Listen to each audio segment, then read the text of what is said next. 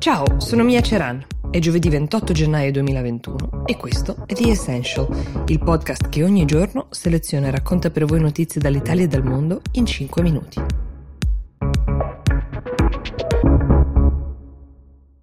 Anche oggi vi devo parlare di vaccini perché questo tema bisogna imparare a seguirlo bene, non solo perché al vaccino sono appese le nostre speranze di uscire da questa pandemia, ma soprattutto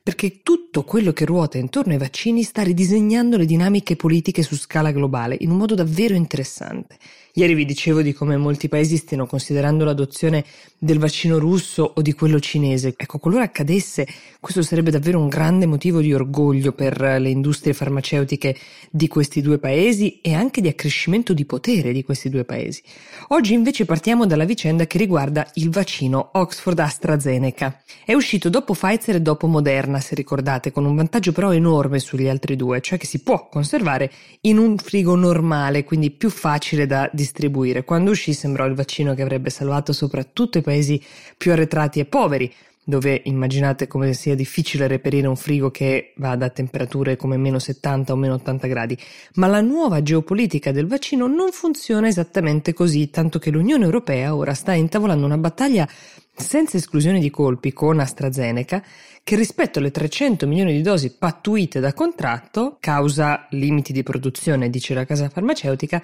sarà in grado di fornire all'Europa entro fine febbraio al massimo 17 milioni di dosi, di cui 2 milioni e 500 mila andranno all'Italia. E poi si vedrà. Ora, Badate bene, il vaccino AstraZeneca non è ancora stato neanche approvato dall'Agenzia Europea del Farmaco, probabilmente lo sarà in settimana, ma è già stato abbondantemente distribuito in Gran Bretagna che, per ovvie ragioni, essendo fuori dalla UE, decide autonomamente quando approvare un vaccino. Da qui il sospetto che forse le dosi che bisognava dare all'Europa siano andate invece a Londra, o magari anche ad altri paesi ancora, accusa che AstraZeneca respinge con fermezza ribadendo che la casa farmaceutica, che è anglo-svedese, produce in Belgio, Paesi Bassi, Germania e Italia, non potrebbe mai togliere niente all'Europa, anzi all'Europa andrà il 17% dei vaccini prodotti in totale, anche se l'Europa, gli abitanti dell'Europa rappresentano solo il 5% della popolazione mondiale. E qui torna quella sproporzione che ci fa pensare che questo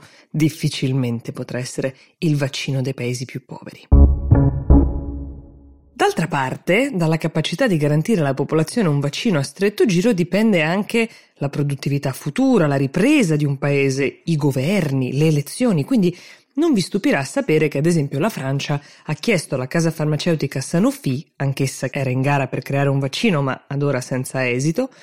di produrre il vaccino Pfizer nei propri stabilimenti. Pfizer lo ha concesso, è una scelta di buon senso vista la situazione mondiale, ma non era neanche scontata e oltretutto loro hanno ovviamente dei ritardi nelle consegne, per cui se si fossero rifiutati sarebbe diventato un caso. Ecco, questa scelta sicuramente molto pratica del governo francese è stata però criticata da tantissimi in Francia perché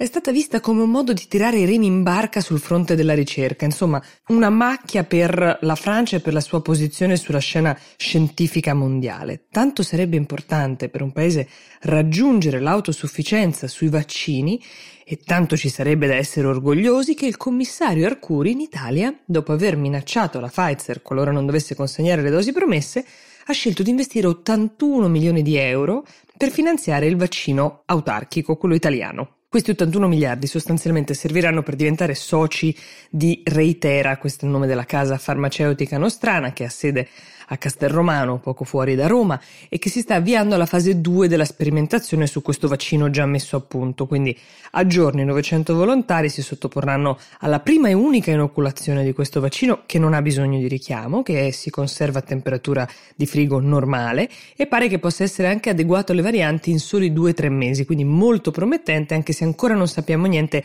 sull'efficacia, però raggiungere il 95% di Pfizer Moderna è sicuramente molto molto difficile, ma lo vedremo dopo la sperimentazione in fase 2. L'obiettivo è a lungo termine eh, avere una produzione in grado di generare 10 milioni di dosi di vaccini al mese per l'Italia, questo a partire dal 2022, sì, non ce la caveremo con il 2021.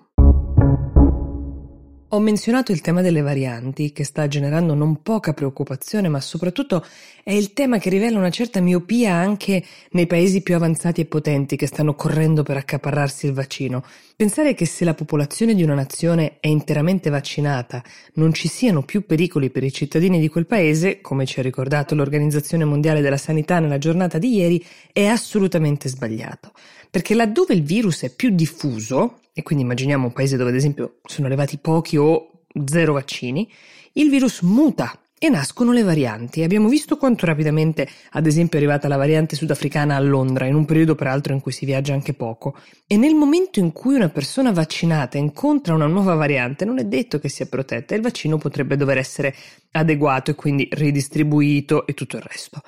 Questo solo per ricordare che la corsa al vaccino e all'approvvigionamento di dosi o alla produzione autarchica sicuramente sancirà quali siano i paesi più avanzati e potenti oggi, ma finché non si colmerà il divario su scala globale sarà molto difficile poter garantire ai propri cittadini di essere al sicuro. The Essential per oggi si ferma qui, io vi do appuntamento a domani. Buona giornata.